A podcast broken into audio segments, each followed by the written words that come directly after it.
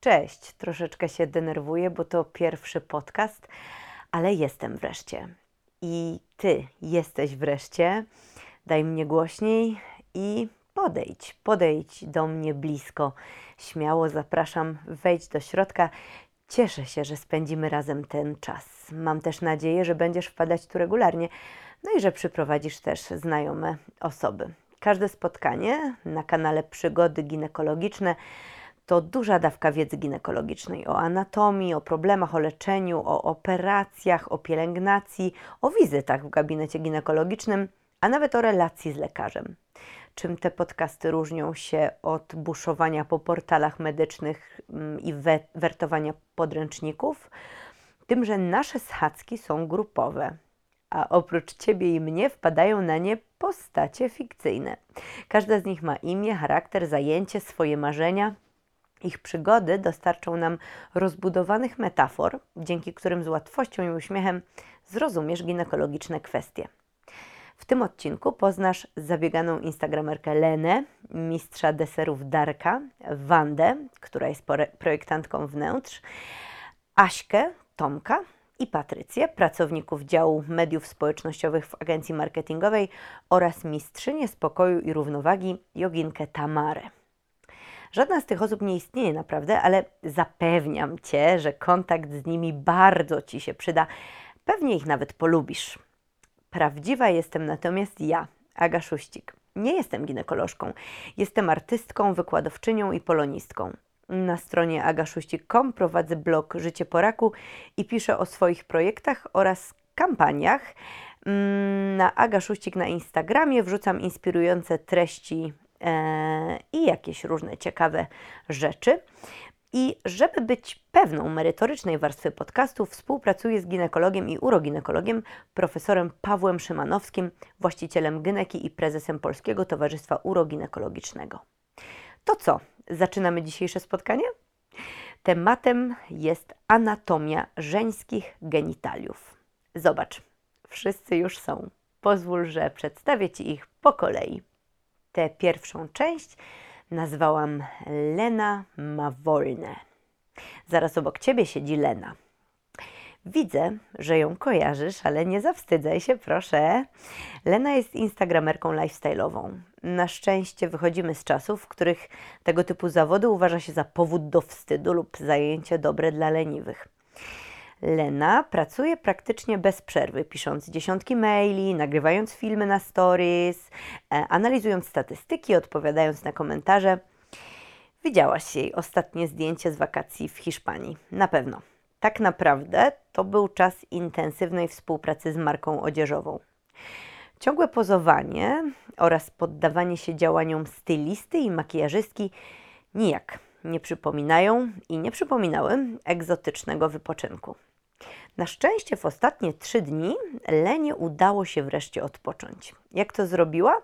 Przede wszystkim dogadała się ze zleceniodawcą, że zostanie w hotelu trzy doby dłużej i będzie nieosiągalna. Opublikowanie treści w tym czasie Instagramerka poprosiła swoją asystentkę. Uff, pierwszy raz od dawna Lena mogła wreszcie przestać relacjonować wszystko, co robi. Dziewczyna wyłączyła telefon i w pełni oddała się temu, za czym tęskniła od dawna. Wszystkie trzy dni z podznaku well-being, albo po polsku osiedbania, słodkie słowo co, wszystkie trzy dni wyglądały identycznie. Rano, jeszcze przed śniadaniem, Lena medytowała, rozluźniając się i pielęgnując swoją umiejętność przeżywania czystej radości. Potem przez większość dnia instagramerka plażowała, głównie mocząc się przy brzegu. Ciepłe fale przyjemnie otulały ciało, zmywając z niego kilkumiesięczne zmęczenie. Wieczorem Lena chodziła do baru na plaży. Tam piła kolorowe drinki i tańczyła pod gołym niebem. Czasem sama, czasem z kimś, kto zwrócił jej uwagę. Bywało też, że zamiast tańca decydowała się na inspirującą, kreatywną, długą rozmowę. Dzień wieńczył samotny spacer do hotelu. Przechadzka nigdy nie była długa, lecz zawsze oczyszczająca. Intymność czerni nieba i powoli pulsujący szum morza skłaniały do refleksji oraz podsumowań. Uff, kim jest Lena? to zewnętrzna część żeńskich genitaliów, czyli to, co masz między nogami, czego możesz dotknąć oraz co możesz zobaczyć, jeśli odpowiednio ustawisz lusterko. Nie wstydź się myśląc o tych miejscach. Każdy je ma, używa ich i z nich korzysta. Owszem, zupełnie jak instagramerki i instagramerzy, partie ciała ukrywane pod majtkami mają w społeczeństwie uwarunkowany historycznie kiepski PR, jednak czas powiedzieć dość w udawaniu, że nie istnieją i nie odgrywają bardzo ważnej roli w naszym życiu. Dość mówienia o genitaliach w wymijający lub deprecjonujący sposób. Dość chorowania przez wstyd związany z wizytą u ginekologa. Dość niewiedzy, dość oglądania i dotykania się z poczuciem wstydu. Genitalia to zupełnie zwykłe części ciała, jak ręka, szyja czy głowa. Możesz uznać je za wyjątkowe, spoko. Jeśli tylko masz na to ochotę, ok. Ale przede wszystkim są one po prostu normalne. Współtworzą organizm, mają swoje funkcje, chorują, wyglądają i działają nieco inaczej u różnych osób. Jak konta, które obserwujesz w mediach społecznościowych, tak różnorodne i trudne do porównania, lecz działające podobnie, a także podlegające wspólnym badaniom statystycznym. Rozmowa o żeńskich genitaliach, zupełnie jak dyskusja o zawodzie influencera, budzi kontrowersje i czerwieni policzki, ale hej, to przecież zupełnie normalna rzecz. Nie prychaj na pracę Leny. Nie wstydź się, gdy ją spotykasz, obserwuj ją i wyciągnij z jej kontentu ile tylko chcesz. To samo zrób z zewnętrzną częścią swoich genitaliów. Zachęcam Cię do wzięcia lusterka i obejrzenia ich dokładnie. Kiedy? Na przykład teraz. Będzie to wspaniała, żywa ilustracja tego, co powiem za chwilę. Jeśli słuchasz mnie w tramwaju lub przy swoich dzieciach, albo po prostu nie masz żeńskich genitaliów, włącz wyobraźnię albo ilustrację z mojego Instagrama. Namalowałam wszystko tam na obrazku. Lecimy zatem z tematem po kolei od miejsca poniżej pępka aż do rowka między pośladkami. Przypomnijmy sobie dni, w których Lena wreszcie mogła prawdziwie odpocząć. Wellbeing Instagramerki zaczynał się od budzenia się w hotelu o świetnej lokalizacji. No i właśnie, schronieniem dla naszych genitaliów jest miejsce między nogami. Tam z jednej strony genitalia są naturalnie chronione. Z drugiej strony, rozchylając nogi, łatwo możemy udostępnić dojście do nich sobie lub wybranej osobie. To bardzo praktyczne. Bezpieczny i wygodny apartament dla genitaliów wieńczy wzgórek łonowy, czyli poduszeczka na samym dole podbrzusza, tuż nad spojeniem łonowym, rowkiem między wargami sromowymi. Wzgórek ma kształt trójkąta, po bokach ograniczonego pachwinami, u góry natomiast delikatną linią na skórze. Jeśli możesz, naciśnij wzgórek palcem. Luksusy mię miękkości, prawda? Tę poduszeczkę wypełnia tkanka tłuszczowa. Będąc mięciutką, łatwiej spełnia ona swoje główne zadanie. Chroni kość łonową i to, co znajduje się za nią. Kolejne części genitaliów zewnętrznych znajdują się już między bruzdami płciowo-udowymi, czyli przedłużeniami bruzd pachwinowych, a więc liniami, w których nogi spotykają się z genitaliami. Skierowany w dół róg trójkąta wzgórka wskazuje na miejsce o nazwie niczym z fabryki części samochodowych spoidło przednie warg sromowych. To tam zaczyna się rowek zwany spojeniem łonowym. Po dwóch jego stronach, równolegle do brust płciowo-udowych, znajdują się wargi sromowe, a właściwie aż dwa ich zestawy. Wargi sromowe zewnętrzne mają formę pulchniutkich, dość pękatych wałeczków. Anatomicznie to fałdy skórne. Wargi sromowe zrobione są ze skóry i tkanki tłuszczowej, zupełnie jak wzgórek łonowy. Jedno płynnie przechodzi w drugie, jedno i drugie jest pokryte włosami łonowymi. A włosy łonowe mają chronić genitalia i zatrzymywać seksowne zapachy. Naprawdę. To, czy pozbywasz się włosów e, łonowych, to w ogóle zależy od Ciebie, Twoich potrzeb i upodobań.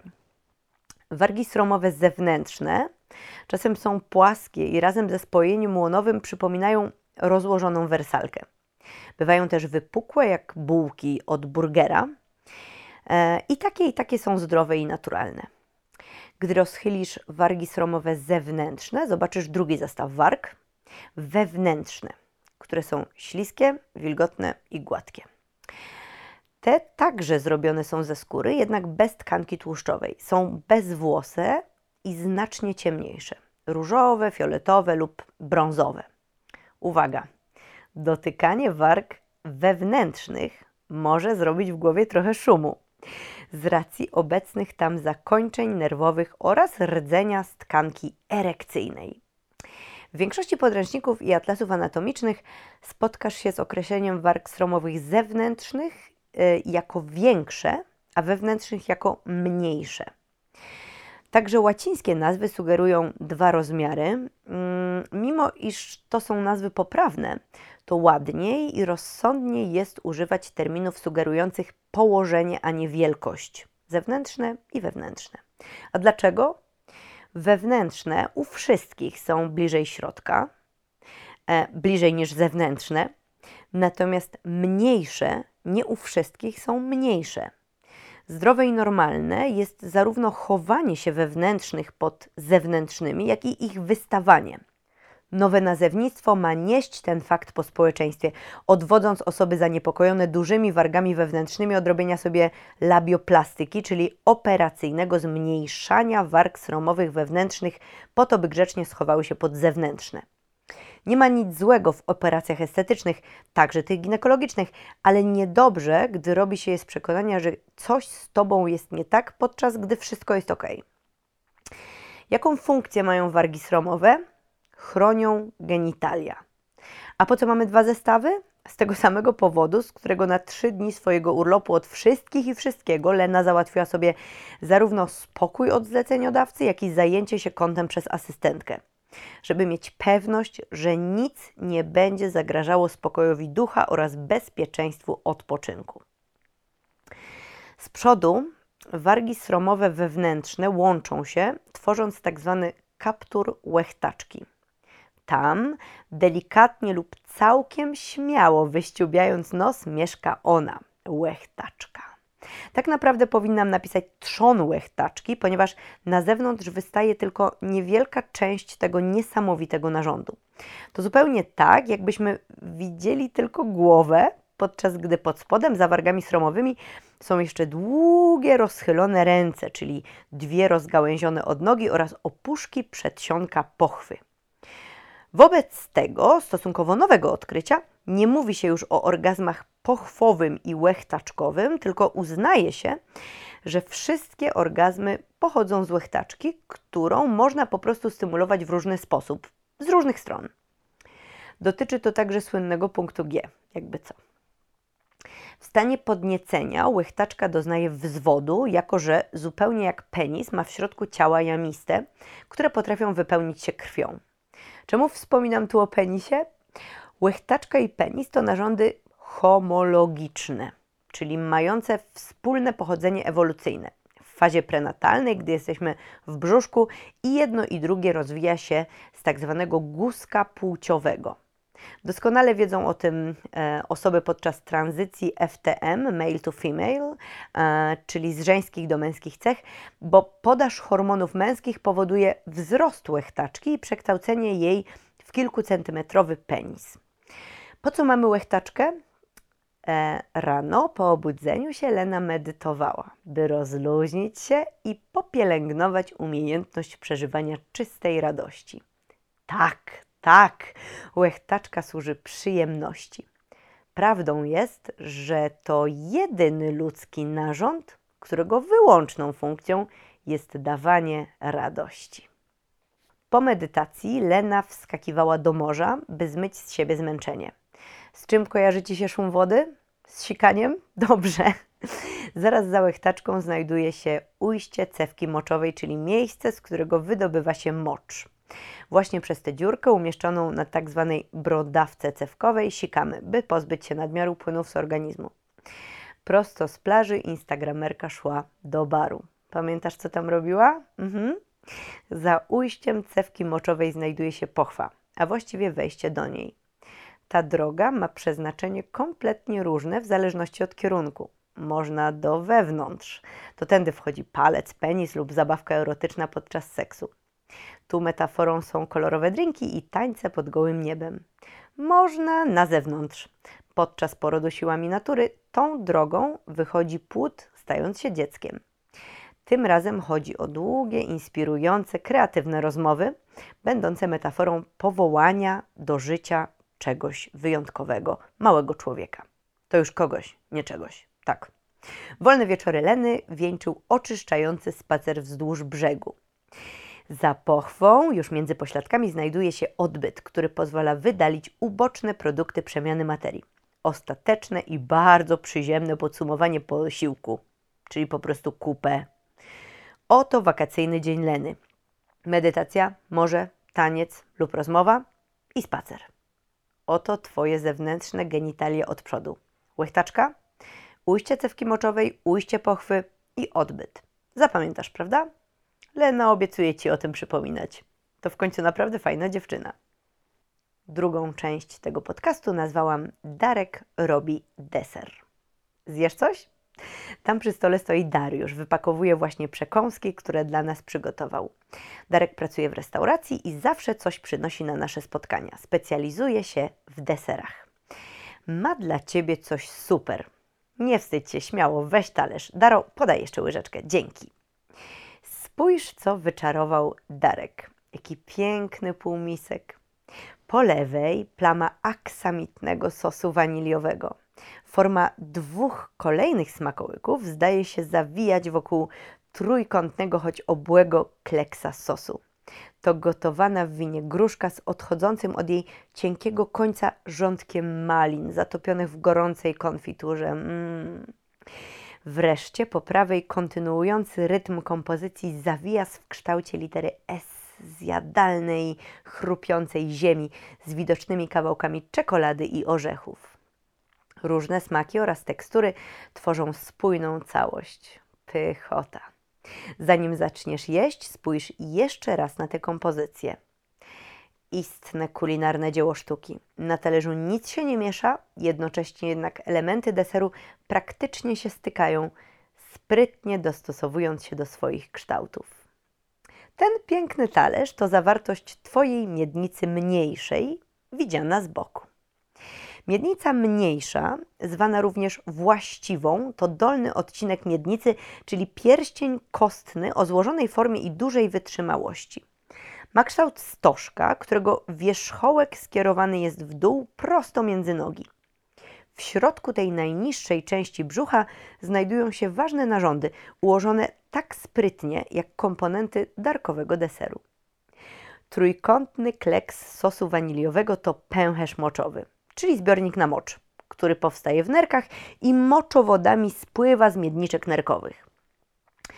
Zaczyna chcieć nam się sikać, gdy w pęcherzu zgromadzimy 200 ml moczu, jednak w sumie jesteśmy w stanie pomieścić tam aż pół litra siuśków.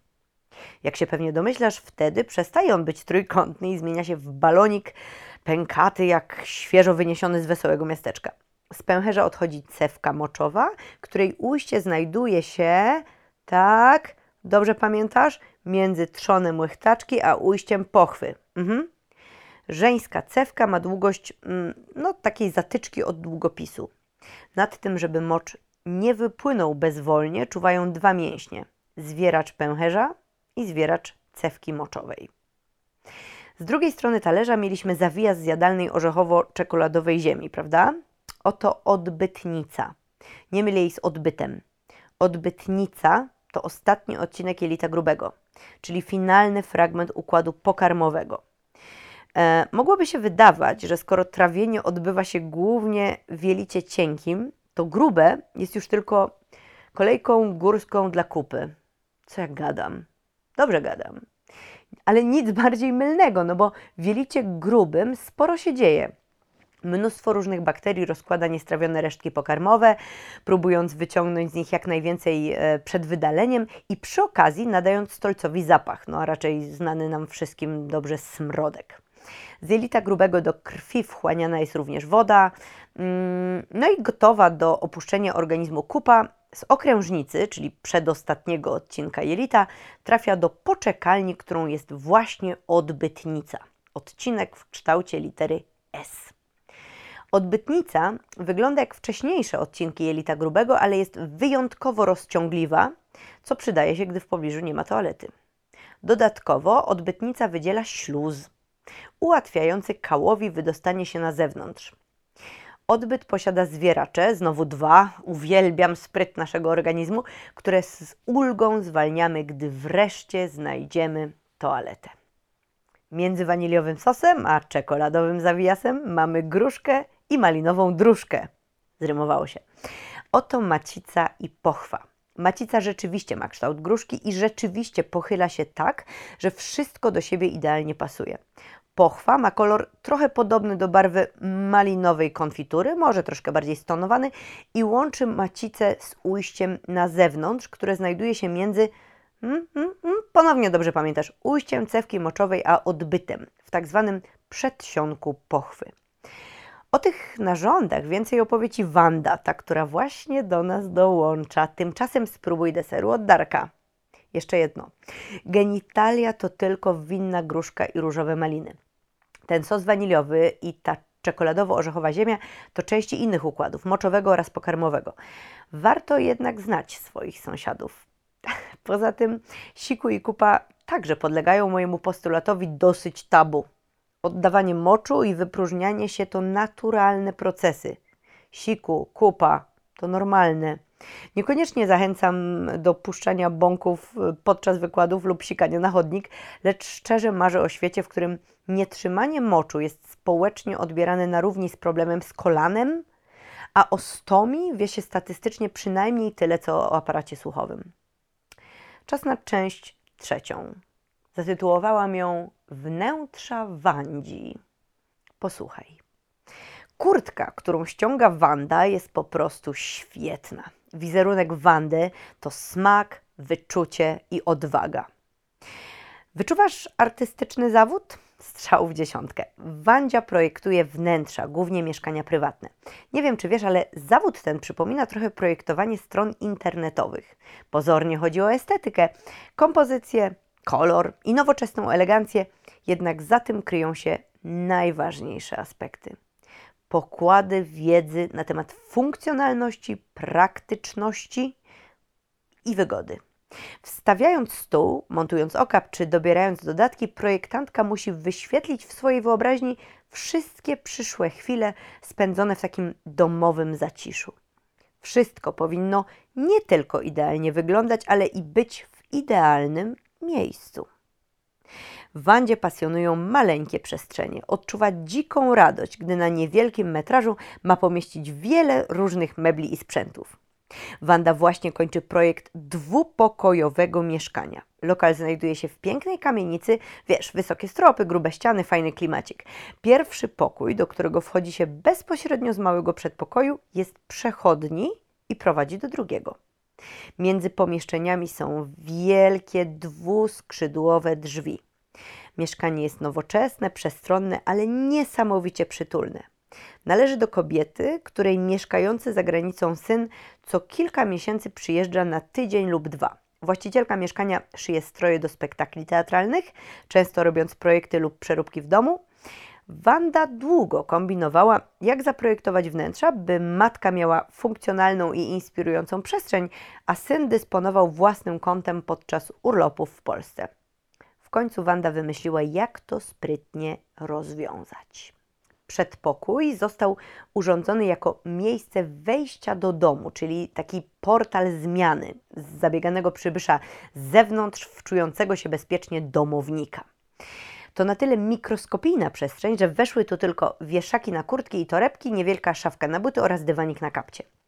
Między przedpokojem a pokojem dziennym nie ma drzwi, jednak na czas remontu, gdy wciąż wchodzono i wychodzono, Wanda zawiesiła tam folię, żeby nie wyziębić mieszkania. Pokój dzienny nie jest gigantyczny, jednak ma świetny kształt, dzięki czemu mieści się w nim naprawdę dużo. To miejsce pełne życia, gotowania, przyjmowania gości, relaksu, mm, snu, czasem pracy. Są tu stół, wygodna szafa, aneks kuchenny. Wielkie, dwuskrzydłowe drzwi pozwalają przestrzeni kontynuować się lub podzielić. To bardzo wygodne. Drugi pokój to kreatywna ostoja, centrum spokojnego tworzenia. Tam właścicielka szyje, rozmyśla, czyta. Znalazło się nawet miejsce na małą rozkładaną sofę, uroczy kredensik oraz kilka dużych roślin doniczkowych. Gdy z zagranicy przyjeżdża syn, pracownia staje się jego sypialnią. Młody mężczyzna korzysta z sofki i kredensu, ciesząc się prywatnością wśród zieleni oraz inspirujących artefaktów z pracy mamy, a symbolem przyjazdu syna jest zamknięcie wielkich, dwuskrzydłowych drzwi na dłużej. Czas na odczarowanie metafory. Zajrzyjmy tam i do mieszkania, i pomiędzy ujście cewki moczowej a odbyt. Przypomnij sobie wygląd zewnętrznej części genitaliów lub, jeśli masz możliwość, rozchyl palcami obie pary warg sromowych. Ujścia pochwy i cewki moczowej znajdują się w ukrytej między wewnętrznymi wargami owalnej przestrzeni. Jej powierzchnia jest wyjątkowo gładziutka. Skóra przechodzi tutaj w błonę śluzową. Miejsce to nazywa się przedsionkiem pochwy. To nasz przedpokój. Pamiętasz dywanik na kapcie? Każdy lubi nałożyć mięciutkie bamboszki, by wygodnie i przyjemnie wśliznąć się do środka. Kapcie to metafora dwóch gruczołów Bartolina. Ich zadaniem jest wytwarzanie śluzu. Odpowiednie nawilżenie umożliwia chociażby odbycie penetracji waginalnej. Gdy mieszkanie zostało wykończone i było już gotowe na powrót właścicielki, zdjęto zawieszoną tam folię. Przedsionek pochwy kończy fałd błony śluzowej, zwany błoną dziewiczą. Zwykle przerywa się ją podczas pierwszego seksu. Z przedpokoju wchodzi się do niewielkiego, lecz pojemnego pokoju dziennego. Witaj w miękkiej, wyściełanej błoną śluzową pochwie. Zostawiona w spokoju ma wielkość szminki.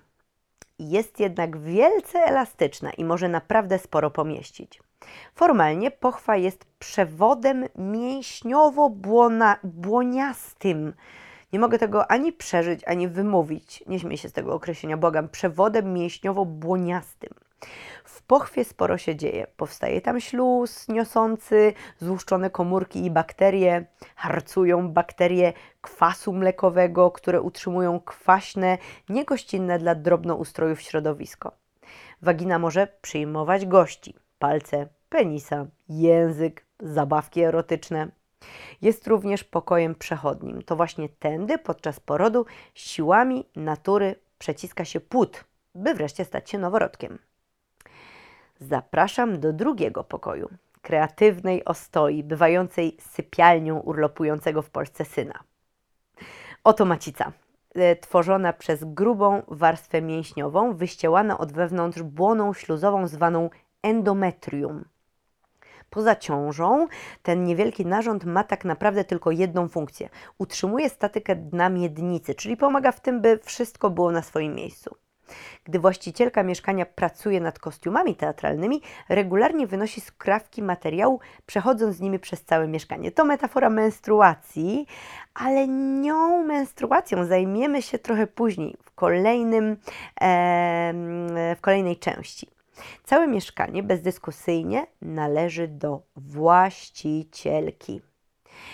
Gdy przyjeżdża syn, kobieta udostępnia mu swoją pracownię, ale uwaga, to jej wybór. Drugim przeznaczeniem macicy jest bycie domem dla płodu. To tu rozwija się z zapłodnionej komórki jajowej. Macica jest bardzo rozciągliwa, niezamieszkana ma wielkość mm, średniego kurzego jaja i tyle też waży, a pod koniec ciąży osiąga pojemność 5 litrów i sama bez lokatora waży tyle co pełny karton mleka. Pozostaje jeszcze omówienie dwuskrzydłowych wielkich drzwi tych, które jednocześnie dzielą i łączą obie przestrzenie, są ważnym elementem mieszkania oraz na dłużej zamykają się, gdy z zagranicy przyjeżdża syn właścicielki, ale po kolei. Wiesz już, że macica ma kształt ustawionej ogonkiem w dół lekko przechylonej gruszki. Ok, omówmy teraz jej części, części macicy. Wyobraź sobie, że z owocu udało się wyjąć cały ogryzek bez rozcinania, po prostu ciągnąc za ogonek. O rany, gdyby to było możliwe. Chociaż ja jestem uczulona na gruszki, więc... Hmm.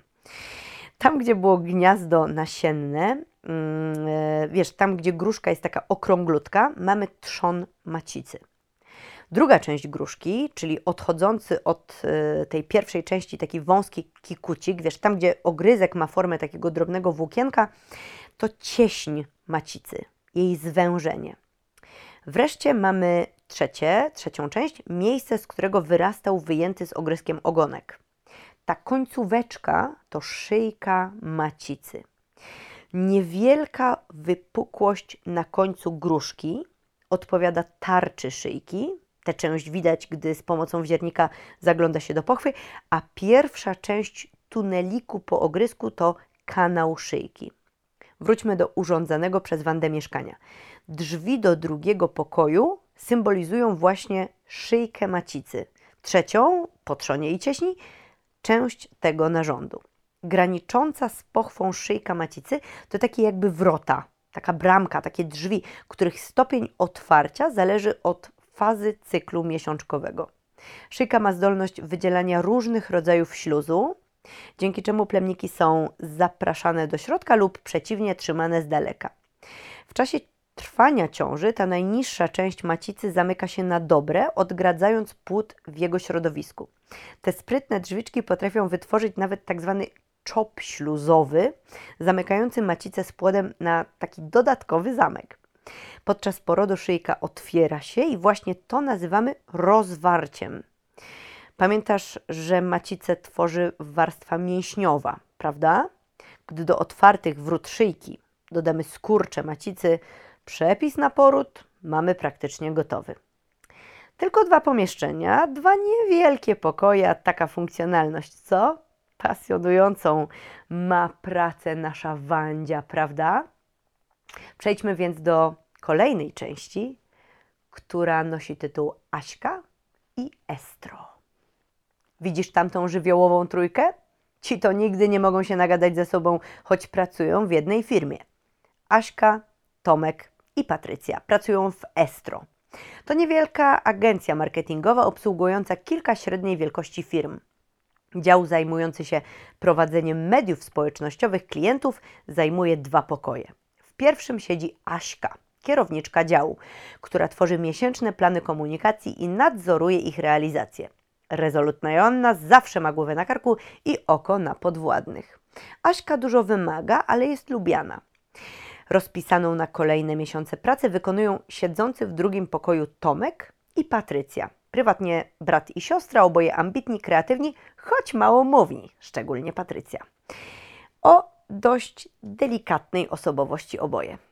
Robota rodzeństwa polega głównie na codziennym wrzucaniu postów na kanały społecznościowe firm, z którymi współpracuje agencja. Przez większość czasu publikują więc zdjęcia, teksty oraz filmy. Raz w miesiącu dział mediów społecznościowych wypuszcza dodatkowo jedną większą kampanię. To prawie zawsze dość duże przedsięwzięcie. Ponieważ taka kampania wymaga wyjątkowej spójności w komunikacji z odbiorcami, zawsze od A do Z realizuje ją jedna osoba. Żeby było sprawiedliwe, Tomek i Patty robią to na zmianę. Raz on, raz ona. Aśka to przysadka mózgowa. Tomek i Patrycja to jajniki. Przysadka mózgowa reguluje produkcję hormonów wytwarzanych przez jajniki. Wszystko działa w stałym cyklu, który trwa miesiąc. Posty w mediach społecznościowych to hormony. Sterowane przysadką mózgową jajniki produkują hormony żeńskie, czyli na przykład estrogeny, występujące w trzech różnych typach. Zdjęcia to estradiol, główny hormon estrogenowy. Teksty to estron, estrogen pięciokrotnie mniej aktywny. Filmy to estriol, hormon charakterystyczny dla ciąży. Robiąc ruch w sieci, posty spełniają masę funkcji. Estrogeny pomagają kościom, sercu, wątrobie i skórze, obniżają ciśnienie krwi, regulują temperaturę ciała, podnoszą libido i wpływają na przemianę materii. To nie tak, że bez tych hormonów pojawiają się cechy typowo męskie, męskie w biologicznym sensie. Gdyby Tomek i Patty jednocześnie poszli na urlop, nie wrzucałyby się przecież samoistnie jakieś inne posty. Praca po prostu stałaby w miejscu. Hormony produkowane przez jajniki dają żeńskie cechy, jednak ich brak nie skutkuje od razu powstaniem męskich. Musiałby pojawić się pracownik w zastępstwie, publikując inne treści, czyli coś musiałoby dodatkowo dostarczać hormonów męskich. Zasadniczo hormony żeńskie i męskie występują we wszystkich zdrowych organizmach. To ich proporcje odpowiadają za to, skutki których hormonów żeńskich czy męskich widoczne są na pierwszy rzut oka. Czy rodzeństwo może się pomylić, czyli czy praca jajników może zostać zaburzona? Mhm, może się tak zdarzyć. Jednak spokojnie nad wszystkim stara się panować rezolutna Aśka, twoja przysadka mózgowa. Warto również wiedzieć, że kiedy Patrycja jest na urlopie, Tomek może pracować nawet na jedną trzecią etatu, a wszystkie posty i tak są opublikowane. Jeśli trzeba, jedna trzecia jajnika potrafi na tyle ostro wziąć się do roboty, by wytwarzać tyle hormonów, co dwa całe jajniki. Tworzony przez Aśkę co cztery tygodnie plan komunikacji to cykl miesiączkowy.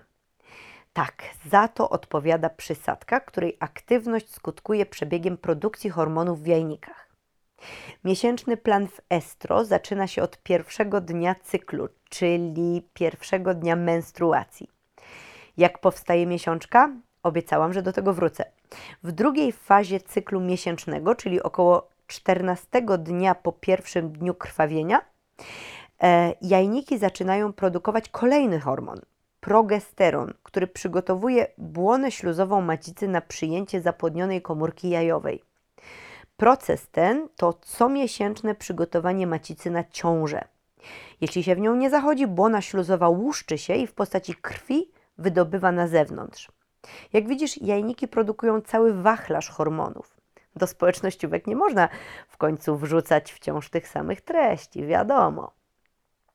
Wspomniałam o comiesięcznej, większej kampanii, którą na zmianę biorą na siebie Tomek i Patrycja. W każdym cyklu miesiączkowym, w specjalnym pęcherzyku, jajnik którego kolej wytwarza komórkę jajową.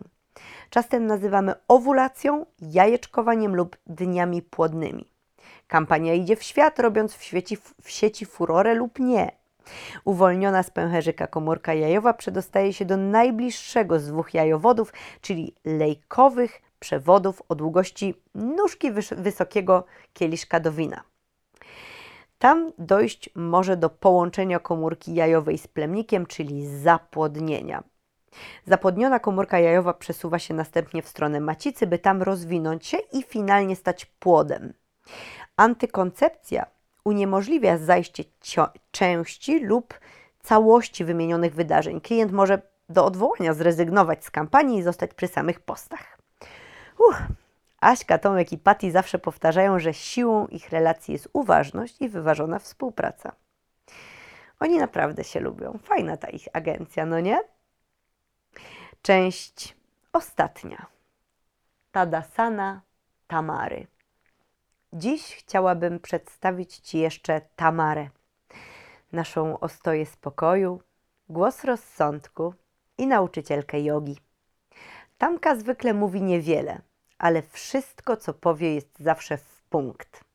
W tym momencie Tamara stoi w pozycji zwanej Tadasana. Dobrze zapamiętać tę nazwę, gdyż to jedna z jogowych podstaw, dająca poczucie stabilności i korygująca postawę ciała. Przyjrzyj się. Tamara stoi wyprostowana. Jej nogi są złączone na całej długości, stopy stykają się ze sobą, plecy i szyję joginka trzyma prościusieńko, nie bez przyczyny. Figurę tę nazywa się pozycją góry. Stadasany bije spokój i pewność. Teraz ręce Tamary wyciągają się jak najwyżej w górę, finalnie przedłużając idealnie proste ciało. To już Urtchwa Tadasana. Mam nadzieję, że dobrze wypowiadam tę nazwę. Łatwa ona nie jest. Popatrz, Tamka powolutku, powolutku przesuwa ręce, opuszczając je centymetr po centymetrze. Ruch rąk odbywa się po płaszczyźnie reszty ciała. Przypomina robienie pajacyków w bardzo zwolnionym tempie super slow motion. Tamara zatrzymała ręce, gdy osiągnęła między nimi kąt nieco szerszy niż prosty. Całe ciało kobiety wygląda teraz jak wielka proca. O, Teraz Tamara delikatnie łamie się w biodrach i nieznacznie przechyla górną część ciała do przodu. Znieruchomiała. Nie znam tej pozycji. Może to jakiś nowy pomysł Tamary. To co? Spróbujemy? Jeśli możesz, wstań, tak, teraz wstań i ułóż swoje ciało w ten sposób, najlepiej mając w zasięgu wzroku duże lustro. Nogi proste, złączone razem, od stóp aż po biodra, jak na baczność. Tułów prościusieńki, plecy wyprostowane, szyja i głowa prosto. Jesteś nieruchomą kolumną. Czas na ręce. Wyciągnij je do góry najwyżej, jak tylko potrafisz. Wyciągaj, wyciągaj, wyciągaj. Super. Teraz zacznij powolutku opuszczać ręce. Jednocześnie na boki, jakby rysując wielki okrąg stop. Zatrzymaj je, gdy dłonie będą na wysokości czubka Twojej głowy. Możesz zgiąć łokcie minimalnie. Wreszcie ostatni element skłon. Postaraj się zachować ustawienie nóg i rąk oraz prosty tułów i zegnij ciało wyłącznie w biodrach do przodu. Nie za bardzo. Skutkiem tego schylenia będzie zmiana środka ciężkości, przez co nogi przestaną być idealnie prostopadłe do podłoża. Miednica znajdzie się nieco za wysokością pięt. Tak ma być. Zostań w tej pozycji. Obejrzyj ją w lustrze, poproś o zrobienie zdjęcia. Zapamiętaj i poczuj, bo oto cały układ wewnętrznych żeńskich genitaliów. Fascynujący, współdziałający zbiór narządów o wielu funkcjach. Ciekawa, trójwymiarowa forma służąca przyjemności, rozmnażaniu i innym ważnym celom. Nawet jeśli ją w sobie masz, nie zobaczysz jej bez aparatury medycznej. Po to właśnie ta dziwna pozycja ciała. Złączone proste nogi Tamary to pochwa, delikatnie odchylona do tyłu. Stopy to przedsionek pochwy, czyli miejsce jej ujścia, wiesz, tam gdzie do środka można wsadzić palec. Biodra to szyjka macicy. Twój tułów to macica. Zauważ, w jakiej pozycji się znajduje, nachylonej do przodu. Teraz spójrz na ręce. Mniej więcej tak ułożone są jajowody. Wreszcie zwróć uwagę na swoje dłonie. Dla ułatwienia możesz zacisnąć je w pięści. Oto produkujące hormony i komórki jajowe jajniki. To tam, dwa tygodnie po pierwszym dniu miesiączki, z pęcherzyka jajowego rozwija się komórka jajowa. Raz w jednym jajniku, raz w drugim. Prześledźmy ten proces dokładniej niż przy okazji poznawania ekipy z estro. Z jajnika komórka jajowa przedostaje się do lejka jajowodu zakończonego strzępkami, wyglądającymi jak rączki hatifnatów z muminków. Kojarzysz z hatifnaty? Na pewno. Dzięki ruchom perystaltycznym i specjalnej wydzielinie jajowód potrafi przesuwać komórkę jajową w stronę macicy. Jajeczko sunie jak walizka na taśmie na lotnisku. Właśnie w jajowodzie dochodzi do zapłodnienia. Plemnik musi dotrzeć z pochwy aż tutaj, pokonując calutką macicę. Komórka jajowa jest gotowa do zapłodnienia przez kilka, maksymalnie kilkanaście godzin. Plemnik musi się śpieszyć. Do spotkania obojga dochodzi w bańce – czyli górnej części jajowodu. Jeśli stoisz w tej naszej dziwnej pozycji, będzie to przedramię. Po krótkiej introdukcji, cześć, cześć, plemnik zrzuca z siebie wić, czyli ruchliwy ogonek i wskakuje do jajeczka. Hopsa! Kolejno następuje seria skomplikowanych biologicznych procesów. Jądro plemnika przekształca się w przedjądrze męskie, jądro jajeczka w przedjądrze żeńskie, po czym oba zlewają się ze sobą, tadam, tworząc zygotę, czyli komórkę diploidalną o kompletnym garniturze chromosomowym. Prościej stawiając sprawę, bo się zapędziłam, można powiedzieć, że powstaje podstawa nowego życia. Zapłodniona komórka jajowa kontynuuje podróż jajowodem po drodze, dzieląc się na 16 mniejszych komórek. Pach, pach, pach, pach, pach. Proces ten nazywa się mitozą, a powstałe komórki blastomerami. Kojarzysz morwę? Jeśli nie zupełnie wyobraź, wyobraź sobie malinę albo jeżynę. Kolor inny, ale forma podobna. Słowo morula, określające taki zlepek podzielonych komórek, pochodzi od łacińskiej nazwy morwy. Dokładnie tak to wygląda. Wojaże Moruli trwają tyle, co całkiem przyjemny urlop. Do Macicy dociera ona dopiero po tygodniu. W czasie owulacji macica jest już przygotowana na przyjęcie zarodka. Jej wnętrze, czyli endometrium, to wtedy gościnna, miękka, choć krwista poduszeczka. Tam w macicy, w naszej dziwnej pozycji reprezentowanej przez tułów, przypominam, zarodek rozwija się, po trzech miesiącach oficjalnie stając się płodem. Całkowity proces wzrostu gościa macicy trwa 9 miesięcy. Bardzo przydatnym elementem jest łożysko, przyjazny pośrednik w przekazywaniu różnych substancji. Po 37 tygodniu ciąży, pływający radośnie w wodach płodowych płód, zwykle waży 3,5 kg, ma pół metra wzrostu i jest gotowy do stania się noworodkiem, czyli dzidziusiem. Ustawia się wtedy głową w dół, chyba że nic nie postanowi inaczej i nieświadomie czeka na dzień swoich narodzin. No i co? Czas na poród przez pochwę lub specjalnie rozciętą powłokę brzuszną. Dobrego życia, dzidziusiu. Tamara doskonale wie, że dobrze jest trenować w równych odstępach czasu. Jak już wiesz, żeńskie genitalia podlegają cyklicznemu czterotygodniowemu procesowi, którego etapy powtarzają się w praktycznie równych odstępach czasu. Jeśli nikt nie zamieszka na gościnnej krwistej podusi, a komórka jajowa zostanie niewykorzystana lub nawet niewytworzona, przygotowany dla zarodka apartament zostaje wyczyszczony, by do tematu powrócić za miesiąc na świeżo. Oto więc błona macicy, błona śluzowa macicy łuszczy się, a pochodząca z naczynek krew wypływa przez pochwę, co nazywamy menstruacją. Wiem, że i to wyjaśniłam przy okazji pracy estro, ale ważne rzeczy zawsze dobrze powtórzyć. Przyjrzyjmy się Tamarze jeszcze raz dla jasności. Dłonie to jajniki. Wytwarzają hormony, różne w kolejnych etapach cyklu i komórki jajowe na zmianę raz lewy, raz prawy. Ręce to jajowody. Tędy podróżuje komórka jajowa, tu dochodzi do zapłodnienia. Tułów to macica, pomagająca w utrzymywaniu statyki dna miednicy i oferująca, jeśli właścicielka bądź właściciel sobie tego życzy, dom dla płodu. Nogi to pochwa. Narząd ten służy przyjemności, jest też drogą dla płodu podczas akcji porodowej, jeśli poród odbywa się w sposób klasyczny, siłami natury. Spróbujmy jeszcze na chwilę zmodyfikować pozycję. Jeśli cały czas w niej stoisz, to nie będzie wygodniej, ale będzie to tylko na chwilę. Wciąż trzymając stopy jedna przy drugiej, delikatnie rozchyl kolana.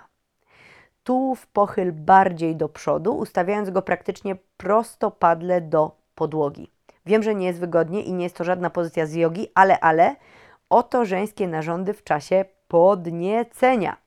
Gdy robi się gorąco, zewnętrzne części genitaliów stają się nabrzmiałe i czerwone przez wzrost ukrwienia i robi się mokro, bo wzmaga się produkcja wycielin gruczołów.